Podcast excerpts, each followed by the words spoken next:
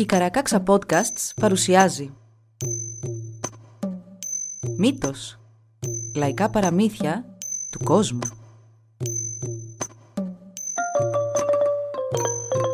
Κάποιες ιστορίες μπορεί για κάποιους να περιλαμβάνουν ευαίσθητο υλικό. Για περισσότερες πληροφορίες για το κάθε επεισόδιο, συμβουλευτείτε τις σημειώσεις του όπου βρήκατε αυτό το podcast.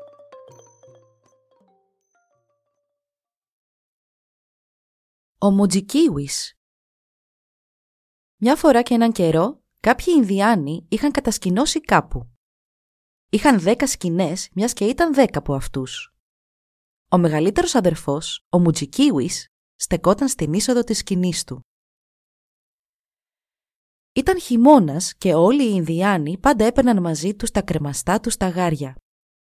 Κάθε ημέρα έβγαιναν και κυνηγούσαν προς την κατεύθυνση που είχαν καθίσει το προηγούμενο βράδυ. Ο Μουτζικίουις πήγαινε πάντα μπροστά και οι υπόλοιποι τον ακολουθούσαν.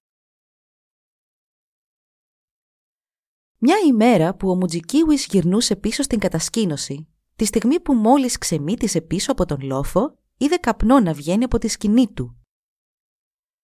Πλησίασε κι άλλο και είδε δίπλα στην είσοδο έτοιμα κομμένα ξύλα. Μιας και πάντα αυτός έφτιαχνε το φαγητό του, με περισσή χαρά είδε πως ήταν ήδη έτοιμο και τον περίμενε.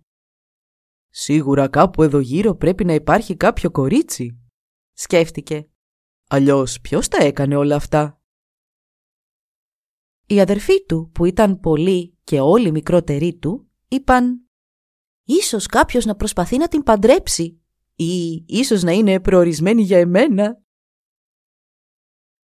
Ο Μουτζικίουις πλησίασε κι άλλο τη σκηνή και πρόσεξε κάτω στο χώμα περιστερίσιες πατημασιές κοριτσιού. Χαρούμενος αναφώνησε. «Κορίτσι είναι!» Και βιάστηκε να μπει μέσα. Μα δεν ήταν κανείς εκεί. Η φωτιά έκαιγε ζωηρά, το κρέας ήταν μαγειρεμένο και σερβιρισμένο και η γαβάθα ήταν γεμάτη νερό. Κάποιος μόλις είχε τελειώσει ό,τι έκανε όταν μπήκε στη σκηνή ο Μουτζικίουις. Μάλιστα, είχε ράψει δέκα ζευγάρια μοκασίνια. «Επιτέλους υπάρχει κάποιος να μας ράβει. Σίγουρα ένας από εμάς θα παντρευτεί». Σκέφτηκε και ήταν σίγουρος εκείνη τη στιγμή πως αυτός θα ήταν ο τυχερός. Δεν πήραξε τίποτα, τα άφησε όλα στη θέση τους για να τα δουν τα αδέρφια του. Σύντομα, ο αμέσως επόμενος στην ηλικία αδερφός του μπήκε και αυτός στη σκηνή. Είδε τα κρεμασμένα μοκασίνια και χάρηκε και αυτός πολύ. Ο Μουτζικίουις είπε τότε «Δεν ξέρω ποιος από εμάς θα παντρευτεί. Αυτό που ξέρω είναι ότι μόλις πριν από λίγο ένα κορίτσι ήταν εδώ. Δεν γνωρίζω ποια είναι και εμείς είμαστε δέκα. Κάποιον από εμάς τον αγαπούν πολύ». Μετά από λίγο μπήκε και ο τρίτος και ο τέταρτος αδερφός. Μέχρι να μπουν όλοι, η φωτιά έσβησε. Ο μικρότερος όμως, που ήταν και ο πιο όμορφος, είπε «Αν γίνει και κάποιος από εμάς παντρευτεί αδερφέ μου Μουτζικίουις, θα πρέπει όλοι μας να κυνηγάμε ακόμη πιο σκληρά, για να μην πεινάσει και να μην λείψει τίποτα στην νύφη μας. Αχ, πόσο θα χαρώ να έχουμε μια νύφη. Αλλά μην την αφήσεις να κόβει ξύλα, δεν μπορεί να μας φροντίζει όλους μόνο να μαγειρεύει και να μας μαντάρει τα ρούχα. Μέχρι να νυχτώσει, όλοι τους φώναζαν «Χε, χε, χε» από τη χαρά τους. «Ούτε μπορώ και ούτε πια χρειάζεται να φροντίζω όλα μου τα αδέρφια», είπε ο Μουτζικίουις.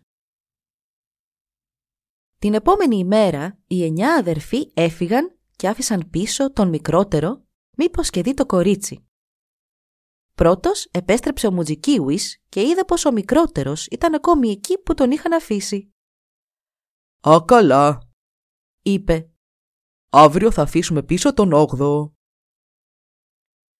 Αυτό συνεχίστηκε τις τρεις επόμενες ημέρες με διαφορετικά αδέρφια να μένουν πίσω κάθε φορά, αλλά η κοπέλα δεν φάνηκε ποτέ.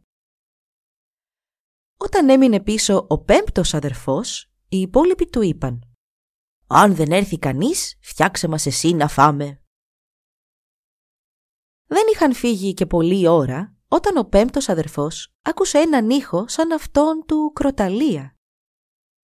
Ήταν η κοπέλα που φορούσε κρεμαστά στους αστραγάλους της. «Αχ, να μη με δει», είπε ο νεαρός. «Θα φερθώ σαν αετόπουλο». Και επίδειξε και στερεώθηκε ανάμεσα στους πασάλους και στο δέρμα της σκηνής. Μπήκε και το κορίτσι. Είχε πολύ μακριά μαλλιά και ήταν πολύ όμορφη. Πήρε το τσεκούρι να πάει να κόψει ξύλα και σύντομα γύρισε πίσω φορτωμένη τέσσερις αγκαλιές. Άναψε μια δυνατή φωτιά, κατέβασε τα κατσαρόλια και άρχισε να ετοιμάζει το φαγητό. Μετά έλειωσε κάμποσο χιόνι, πήρε και άλλα ξύλα και άναψε και άλλη φωτιά. Μόλις τα τελείωσε όλα αυτά, είπε στον νεαρό να κατέβει από την κρυψώνα του. «Νόμιζες πως δεν ήξερε ότι ήσουν εκεί πάνω» του είπε και το αγόρι κατέβηκε και πήγε και έκατσε δίπλα της. Όταν επέστρεψε ο Μουτζικίουις, είδε έξω από τη σκηνή το βουνό με τα ξύλα.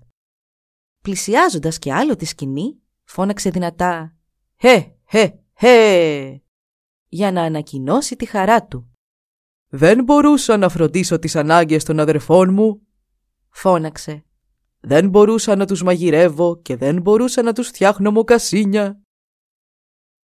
Μπήκε στη σκηνή σκύβοντας επειδή στο κεφάλι του φορούσε ένα δέρμα από ψάρι διακοσμημένο με φτερά βασιλικού αετού. Μέσα είδε μια όμορφη κοπέλα να κάθεται.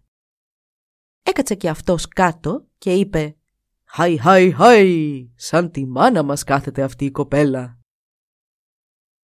Έβγαλε τα παπούτσια του και τα πέταξε στον αδερφό του. Αμέσως μετά η κοπέλα και νύφη του του έδωσε φίνα και καινούρια μοκασίνια να βάλει.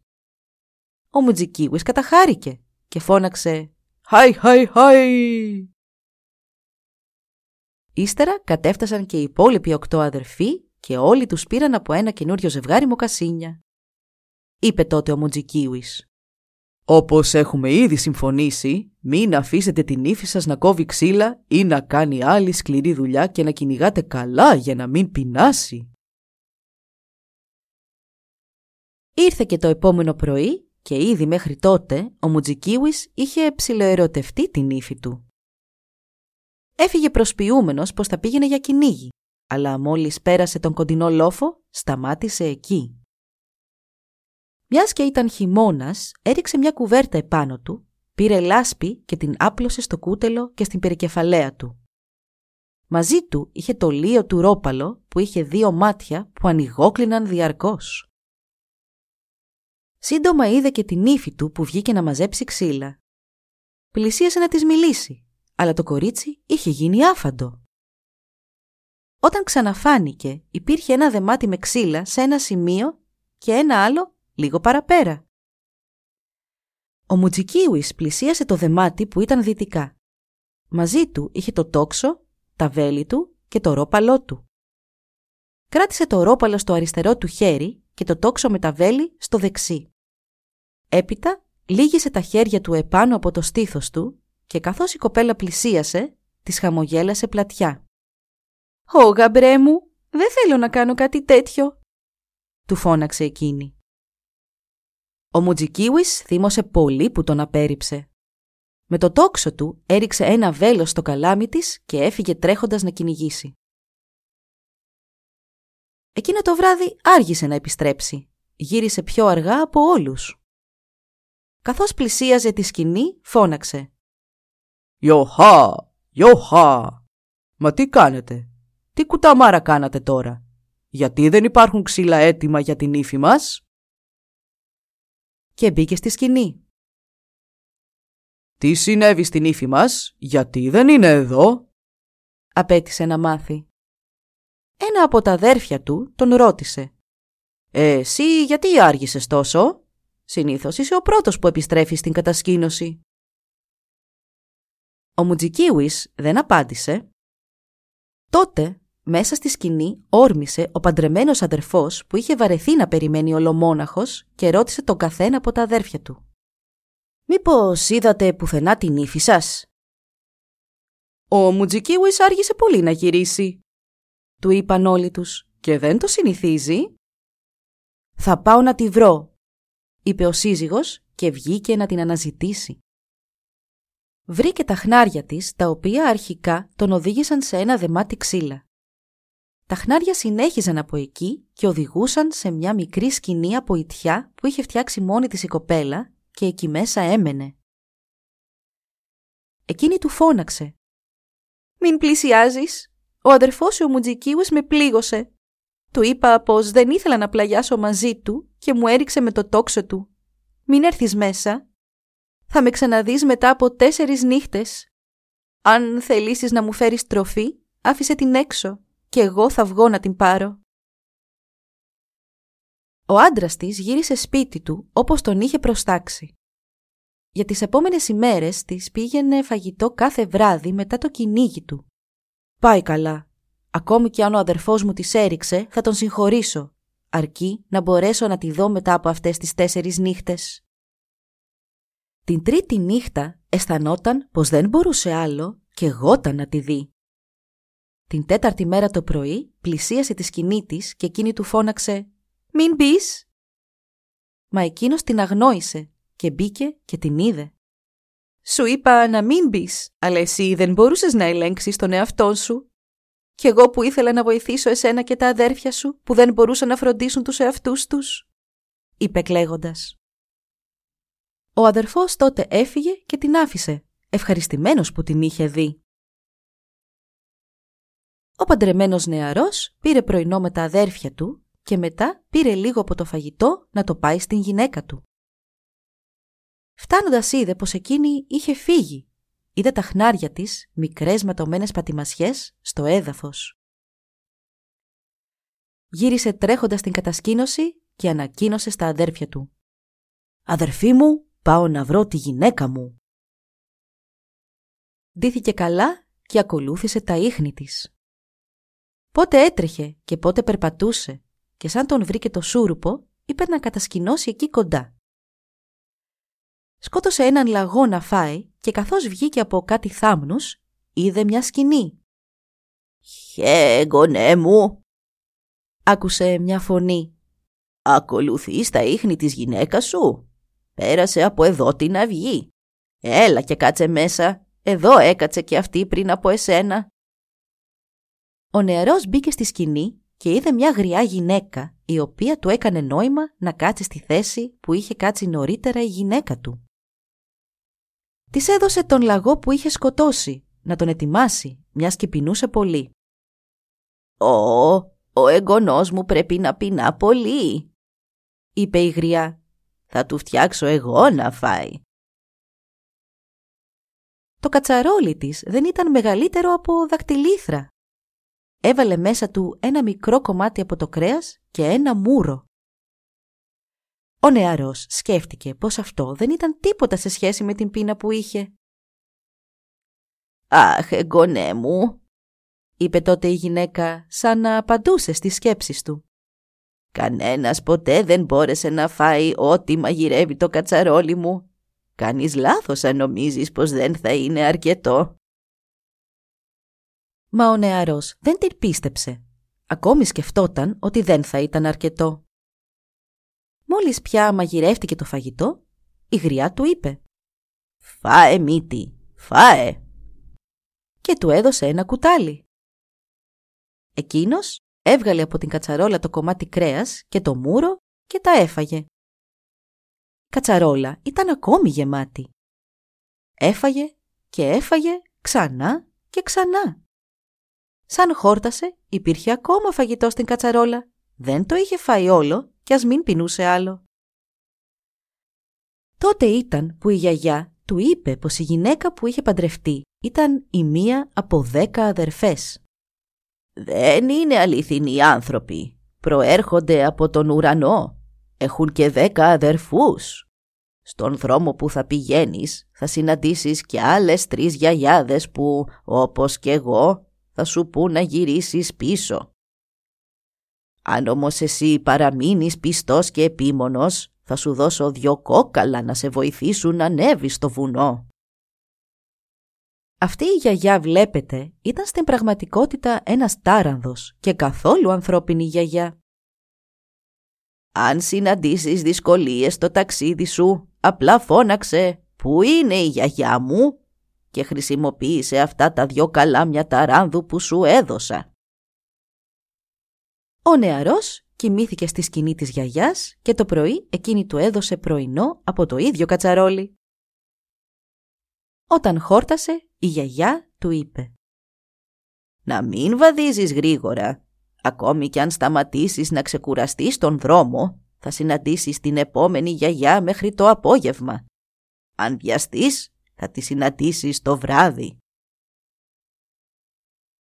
Ο σύζυγος συνέχισε τον δρόμο του όσο πιο γρήγορα μπορούσε, αφού πάλι δεν πίστεψε τη γιαγιά του. Το βράδυ σκότωσε άλλον έναν λαγό να φάει και καθώς ξεμύτησε από τους θάμνους, να σου πάλι μπροστά του ένα μοναχικό καλυβάκι σαν το προηγούμενο. «Αχ, εγγονέ μου», ακούστηκε μια φωνή από μέσα. «Υπάρχει άφθονος χώρος εδώ να έρθεις να κάτσεις κι εσύ. Η γυναίκα σου πέρασε από εδώ σήμερα το πρωί». Και ας είχε ταξιδέψει δυο μέρες ο νεαρός. Και συνέχισε «Και έκατσε κι αυτή εδώ». Η γριά γυναίκα του ετοίμασε να φάει με τον ίδιο τρόπο που του είχε ετοιμάσει και η πρώτη γιαγιά. Πάλι ο νεαρός δεν πίστεψε πως το κατσαρόλι θα τα κατάφερνε. Είχε ξεχάσει βλέπετε τι είχε συμβεί με το προηγούμενο. Αυτή η γιαγιά ήταν μεγαλύτερη σε ηλικία από την πρώτη, η οποία ήταν άλλωστε και η νεότερη από τις τέσσερις γιαγιάδες που θα συναντούσε στον δρόμο του και ήταν αδερφές. «Γιατί δεν πίστεψες την αδερφή μου όταν σου είπε να μην βιάζεσαι» Όταν βιάζεσαι απλά κάνεις το μονοπάτι πιο μακρύ. Χάου νόσεις, τα πράγματα είναι άσχημα στη χώρα που πηγαίνεις. Του είπε με παράπονο και του έδωσε ένα τομάρι σκίουρου. Πάρε αυτό νόσεις μου όταν θα τα βρεις δύσκολα. Πού είναι η γιαγιά μου, θα πεις φωναχτά, θα πετάξεις το τομάρι μακριά και τότε όλα τα προβλήματά σου θα λυθούν. Από εδώ να φύγεις το πρωί και όχι νωρίτερα. Έτσι, νωρίς νωρίς το επόμενο πρωί, ο νεαρός έφυγε και από αυτό το καλύβι. Αυτή τη φορά πήγαινε πολύ αργά. Μετά από μερικά λεπτά κιόλας είχε νυχτώσει και είπε να πιάσει άλλον έναν λαγό. Βγαίνοντας σε ένα ξέφωτο είδε μια καλύβα σε μικρότερη απόσταση από αυτή των δύο προηγουμένων και σε καλύτερη κατάσταση. Η γριά γυναίκα του είπε «Η γυναίκα σου πέρασε από εδώ το ίδιο πρωινό που έφυγε κιόλας» και στη συνέχεια του έφτιαξε να φάει όπως και οι άλλες δυο γιαγιάδες. Αυτή τη φορά το φαγητό ήταν καλαμπόκι. «Νόσεις εγγονέ μας, η τελευταία από τις αδερφές μου θα σε συμβουλέψει καλύτερα από όλες μας. Η γυναίκα σου βλέπεις έκανε και παιδί. Συνέχισε να πηγαίνεις έτσι αργά όπως πήγαινες και μέχρι αύριο βράδυ θα έχεις φτάσει δεν απέχει και πολύ από εδώ. Μα είναι πολύ άσχημα τα πράγματα στον τόπο που πηγαίνεις και ίσως να μην καταφέρεις να φτάσεις μέχρι εκεί. Του έδωσε έναν ταριχευμένο βάτραχο και λίγη κόλλα. Όταν τα βουνά είναι πολύ απόκριμνα για να τα σκαρφαλώσεις, βάλε λίγη από αυτήν την κόλλα στα χέρια σου. Μετά φώναξε «Πού είναι η γιαγιά μου» και θα δεις. Θα κολλάς πια στους βράχους. Σαν φτάσεις στην επόμενη γιαγιά σου, αυτή θα σε συμβουλέψει καλά. Το παιδί σου είναι αγόρι. Το επόμενο πρωί, αφού πήρε το πρωινό του, συνέχισε το ταξίδι του. Πήγαινε αργά. Έτσι, σύντομα, είχε πάλι νυχτώσει και σκότωσε και έναν λαγό. Όταν πλησίασε και το επόμενο καλύβι, που ήταν το πιο κοντινό από όλα, η γιαγιά του του φώναξε. «Μου το είπαν ότι θα ερχόσουν εδώ σε αναζήτηση της γυναίκας σου. Πέρασε από εδώ πριν από τέσσερις μέρες με την αυγή». Ο νεαρός μπήκε μέσα και με έκπληξη είδε πως αυτή η γιαγιά είχε το παρουσιαστικό μιας νεαρής και όμορφης κοπέλας. Εκείνη συνέχισε. Αύριο το μεσημέρι η γυναίκα σου θα παντρευτεί και όλοι οι παρευρισκόμενοι άντρες θα κάτσουν σε κύκλο και θα περνούν ο ένας τον άλλο το παιδί σου. Όποιον από αυτούς κατουρίσει το παιδί, αυτός θα ονομαστεί πατέρας του και η γυναίκα σου θα τον παντρευτεί. Τότε η γιαγιά έβγαλε τη ζώνη της, τη δίπλωσε και την έδωσε στο νεαρό λέγοντας «Αυτή είναι το τελευταίο αντικείμενο που θα χρησιμοποιήσεις για βοήθεια. Πριν από το μεσημέρι θα φτάσεις σε έναν κάθετο γκρεμό σαν τείχο. Φώναξε «Πού είναι η γιαγιά μου» και τίναξε τη ζώνη στον αέρα. Αυτή θα πιαστεί ψηλά και θα μπορέσεις να φτάσεις μέχρι την κορυφή. Η γυναίκα σου δεν είναι σαν εμάς, είναι των κεραυνόντων. Εκείνο το βράδυ το πέρασε ο νεαρός στο καλύβι. Το πρωί βρήκε φαγητό να τον περιμένει.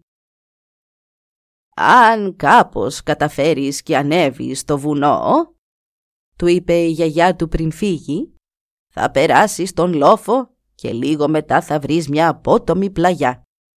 Εκεί υπάρχει μια φωλιά που θα έχει ένα αυγό μέσα. Αυτή είναι φωλιά κεραυνόντων. Στο τέλος της πλαγιάς θα συναντήσεις και την τελευταία δυσκολία θα δεις ότι υπάρχει ένα μεγάλο κούτσιρο που επιπλέει σε έναν μεγάλο ποταμό. Ο ποταμός είναι πολύ βαθύς και το κούτσουρο στροβιλίζεται συνεχώς. Εκεί θα βρεις και ένα μεγάλο καταβλισμό. Είναι του πεθερού σου που του ανήκουν τα πάντα. Στο πλευρό του θα είναι μια γριά γυναίκα. Είναι μια από εμάς τις αδερφές. Είναι η δεύτερη μεγαλύτερη. Παντού κάτω θα δεις κόκαλα είναι τα κόκαλα των άλλων νεαρών που είχαν και αυτοί προσπαθήσει να βρουν τις γυναίκες τους πριν από εσένα. Ο κεραυνός καταστρέφει τα πάντα. Κάποιοι νεαροί κόπηκαν στα δύο, μόνο και μόνο προσπαθώντας να περάσουν την κορυφή του κοφτερού βουνού. Όταν έφτασε και ο δικός μας νεαρός μπροστά στο βουνό, πρώτα έπιασε τα δυο καλάμια ταράνδου και φώναξε «Γιαγιά μου, πού είσαι» και όπως αντιλάλησε η φωνή του κάπου στο βάθος, την άκουσε να του απαντά. «Ενώσεις, μην μπλέξεις εμπελάδες». Εκείνος τότε κάρφωσε το ένα κόκαλο μετά το άλλο στην πλαγιά του βουνού και άρχισε να την ανεβαίνει βήμα-βήμα. Τα κόκαλα έμπαιναν με ευκολία μέσα στον βράχο και έτσι ο νεαρός, χτύπημα στο χτύπημα, όταν κοίταξε πίσω του, είδε πως είχε ανέβει πολύ. Συνέχισε να ανεβαίνει και τα κόκαλα τώρα όλο και φθύρονταν, όλο και μίκραιναν, μέχρι που αναγκάστηκε να σταματήσει. Πήρε και το τομάρι του σκίουρου, το πέταξε μπροστά του και φώναξε τη γιαγιά του. Ένα αφήσιμα σαν ανάσα έκανε το τομάρι να τεντωθεί και να πετά μπροστά, δίνοντας αέρα πίσω από τον νεαρό ο οποίος τώρα σκαρφάλωνε με ευκολία την πλαγιά. Μα σταμάτησε απότομα όταν τα νύχια του δεν άντεχαν άλλο και άρχισε να γλιστρά προς τα κάτω. Τότε έβγαλε την κόλλα. Φώναξε τη γιαγιά και πήρε και απάντηση. Του είπε ότι λίγο πιο ψηλά θα έβρισκε μια τρύπα μέσα στον βράχο και ο νεαρός, όταν η κόλλα πια του σώθηκε, πήγε και ξεκουράστηκε εκεί. Φώναξε και την τελευταία γιαγιά. Άκουσε την απάντησή της και τίναξε τη ζώνη ψηλά ξετυλίγοντάς την. Έτσι κατάφερε και σκαρφάλωσε μέχρι την κοφτερή κορυφή. Έβαλε τα χέρια του να περάσει από επάνω της, αλλά τα βράχια ήταν πολύ κοφτερά. Δεν θα τα κατάφερνε έτσι. Σκέφτηκε τότε. «Εμένα οι αετοί με έχουν αγαπήσει. Θα γίνω φτερό αετού να περάσω την κορυφή και εγώ» κατάφερε και πέρασε και είδε τη φωλιά με το αυγό και τους γονείς κεραυνούς. Είδε και το μονοπάτι και το ακολούθησε. Το ακολούθησε μέχρι που είδε το περιστρεφόμενο κούτσουρο στον βαθύ ποταμό. Έγινε πάλι φτερό και ο αέρας τον φύσηξε μέχρι απέναντι. Έτσι, παρόλο που τόσοι είχαν πνιγεί σε αυτόν τον ποταμό, ο νεαρός κατάφερε και τον πέρασε ζωντανός. Συνέχισε τότε να περπατά, μέχρι που έφτασε μπροστά σε μια μικρή και χαμηλοτάβανη καλύβα που στο πλάι της είχε μια πέτρα. Η τελευταία του γιαγιά του είχε πει να περάσει μέσα ελεύθερα, μιας και ήταν της αδερφής της η καλύβα. Έτσι ο νεαρός μπήκε. «Α, α, α, νόσεις», του φώναξε όλο χαρά. «Πάει καιρός τώρα που ακολουθείς τα χνάρια της γυναίκας σου. Όπου να είναι παντρεύεται, ξέρεις». Και ο νεαρός έγνεψε καταφατικά. Ο γάμος θα γινόταν σε μια καλύβα εκεί κοντά. Ο νεαρός πήγε και κρυφοκοίταξε μέσα της, μα κάποιος τον είδε και αμέσως του είπε «Άντε, έρχεσαι κι εσύ μέσα. Ο αρχηγός μας θα περάσει το μωρό στον κύκλο και σε όποιο την αγκαλιά κατουρίσει, αυτός θα παντρευτεί τη μάνα του». Ο νεαρός μπήκε μέσα. Η κοπέλα τον είδε και είπε στη μάνα της «Αχ, αυτός είναι ο νεαρός που παντρεύτηκα». Έκατσε λοιπόν ο νεαρός στον κύκλο και ο Μουτζικίουις, όχι ο αδερφός του νεαρού, ένας άλλος, κεραυνός, ήταν και αυτός εκεί. Ένας-ένας οι άνδρες με τη σειρά τους περνούσαν το μωρό στον κύκλο. Ο κεραυνός Μουτζικίουις είχε φυλάξει λίγο νερό στο στόμα του και όταν έφτασε και σε αυτόν το μωρό φώναξε. «Έλα σε μένα νόσεις» φτύνοντας έτσι το νερό στην αγκαλιά του. Όταν πήγε να πει πως το παιδί τώρα του ανήκε, όλοι εκεί ξεκαρδίστηκαν στα γέλια, μιας και είχαν δει το κόλπο του. Σαν σήκωσε το παιδί και ο πραγματικός του πατέρας, εκείνο τον έκανε μουσκεμα. Όλοι σηκώθηκαν και βγήκαν από την καλύβα, ενώ ο αρχηγός ανακοίνωσε. «Μην αφήσετε τον γαμπρό μου να περπατήσει άλλο, είναι κουρασμένος. Θα κάτσει ακίνητος για δέκα μέρες. Ο πεθερός του νεαρού ήταν έξω όλη την ημέρα και γύριζε. Σε έναν από τους τοίχους της καλύβας, ο νεαρός είδε να κρέμεται το τόξο του αδερφού του, με το οποίο είχε ρίξει στη γυναίκα του. Παρατήρησε ότι όποτε πολύ σπάνια επέστρεφε, ο πεθερός του έκανε προς τιμήν του βέλους με λόχορτο και μετά εξαφανιζόταν πάλι για μέρες. Μετά από πέντε μέρες ξεκούρασης, ο νεαρός αισθάνθηκε τη δύναμη να επιστρέφει στο σώμα του και περπάτησε λιγάκι. Ρώτησε τη γυναίκα του. «Γιατί ο πατέρας σου καίει αρωματικά κάτω από το βέλος» Εκείνη του απάντησε «Α, γιατί εμείς δεν έχουμε τέτοια πράγματα εδώ πάνω. Είναι από τον κόσμο εκεί κάτω και ο πατέρας μου το εκτιμά ιδιαίτερα, γι' αυτό και του κάνει προσφορά». Την έκτη μέρα, ο νεαρός μπόρεσε και περπάτησε και λίγο παρά έξω, εκεί που άρχιζε η βλάστηση. Περιπλανόμενος εδώ και εκεί, συνάντησε μια πηγή που στην επιφάνεια των νερών της είχε μια κοιλίδα. Μια σκουριασμένη κοιλίδα και ο νεαρός αποφάσισε να βάψει με αυτήν το πρόσωπό του. Επέστρεψε στην καλύβα, μα πριν προλάβει καλά-καλά να μπει, τον είδε ο πεθερός του και φώναξε «Ω, Μα γι' αυτό ήθελα πάντα γαμπρό που να είναι άνθρωπος. Πού τη σκότωσες αυτή την αρκούδα, είσαι γεμάτος αίματα. Πήγαινε και γδάρε την. Ο νεαρός τα έχασε λίγο και φοβήθηκε, αφού δεν είχε συναντήσει καμιά αρκούδα. «Εσείς που μένετε εκεί κάτω», του εξήγησε η γυναίκα του, «τα λέτε μεγάλους πάνθυρες. Έλα, δείξε στους γαμπρούς σου που είναι». Ο νεαρός οδήγησε τους γαμπρούς του στην πηγή. «Να, εδώ βρήκα τον πάνθυρα». Οι δέκα κεραυνώντες πήγαν μέχρι την πηγή και όντως σκότωσαν κάτι εκεί. Από εκείνη την ημέρα και μετά, ο νεαρός έψαχνε και έβρισκε παντού πηγές, μέχρι που μια ημέρα ρώτησε επιτέλους τη γυναίκα του.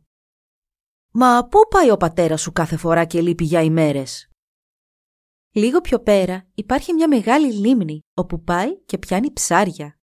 Πιάνει ένα κάθε ημέρα, σπανιότερα πιάνει και δύο. Είναι βλέπεις ο μόνος που μπορεί και τα πιάνει. Το επόμενο πρωί ο νεαρός πήγε στη λίμνη αυτή και βρήκε τον πεθερό του να κάθεται στην όχθη και να ψαρεύει. Ο γέρος άνθρωπος είχε ένα αλόκοτο δόρι με μια διχάλα στην άκρη. Ο νεαρός το πήρε και του έβαλε αγκίστρια στη διχάλα για να μπορεί ο πεθερός του να πιάνει ευκολότερα ακόμη περισσότερα ψάρια. Γυρίζοντας μαζί οι δυο τους πίσω, ο πεθερός είπε «Ο γαμπρός μου έπιασε πολλά ψάρια, όταν εγώ μπορώ και πιάνω μόνο ένα, άντε δύο». Εκείνο το βράδυ ο γέρος είδε ένα όνειρο. Το πρωί, έχοντας υπόψη του τον τρόπο με τον οποίο ο νεαρός είχε επεξεργαστεί το δόρι που του είχε δώσει η κόρη του, είπε σε όλους. «Το όνειρό μου ήταν λάθος. Νόμιζα πως ο νεαρότερος από τους δέκα μου γιους με αγαπούσε περισσότερο. Είχα φτιάξει το δόρι μου όπως μου έδειξε εκείνος και όχι όπως το έφτιαξε ο γαμπρός μου. Αφού λοιπόν το όνειρο με οδήγησε στον λάθος δρόμο, ξέρω τώρα ότι οι υπόλοιποι εννιά γη μου θα τα βρουν δύσκολα. Ακούστε λοιπόν γη μου, οι αδερφές σας θα φύγουν να παντρευτούν. Για εννέα νύχτες ο νεαρός έβλεπε ένα αχνό φως σε κάποια απόσταση. Ο πεθερός του του είπε «Μην πας εκεί, εκεί ζει ένα πανίσχυρο πλάσμα». Την δέκατη νύχτα ο νεαρός παράκουσε τη συμβουλή του πεθερού του και πήγε να δει τι ήταν αυτό το φως. Πλησίασε αρκετά και είδε ένα πελώριο δέντρο να στέκεται και έναν πελώριο σκατζόχυρο να κάθεται στη φωλιά του που ήταν ανάμεσα στις ρίζες του δέντρου. Ο σκατζόχυρος βγήκε έξω από τη φωλιά του και άρχισε να επιτίθεται στο δέντρο για να το σκοτώσει, εκτοξεύοντας τα αγκάθια από την πλάτη του προς το μέρος του δέντρου.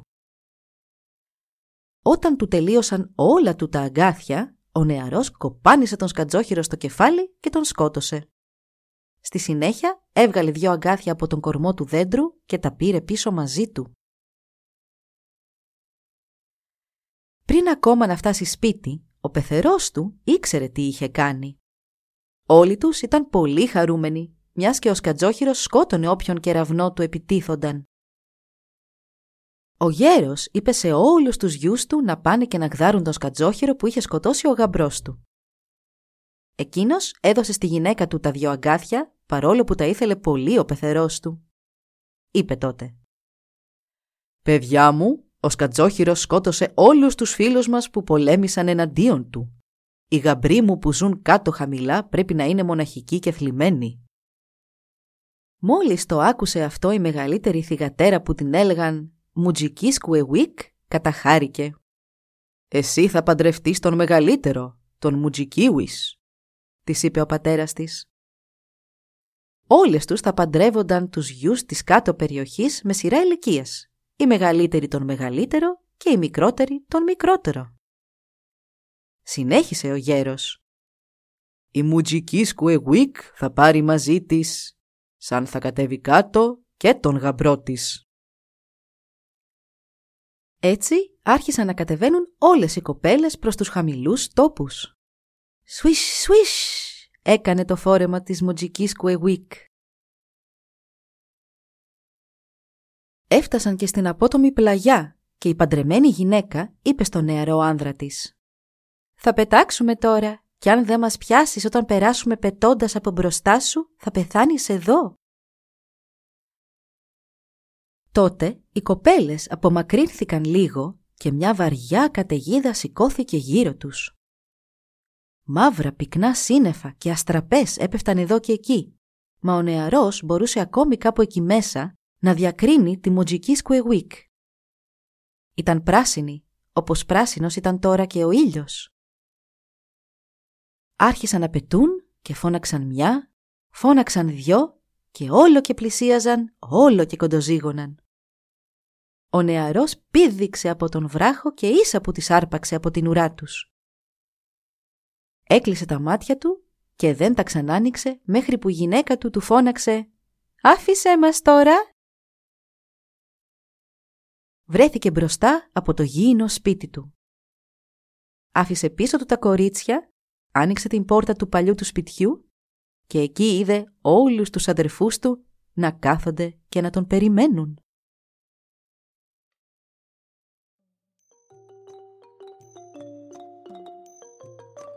Εδώ λοιπόν η ιστορία μας έλαβε τέλος. Μπορείτε να μας βρείτε στην ιστοσελίδα www.karakaksa.org για να μας ακολουθήσετε και να μας υποστηρίξετε. Σας ευχαριστούμε που μας παρακολουθήσατε. Γεια σας!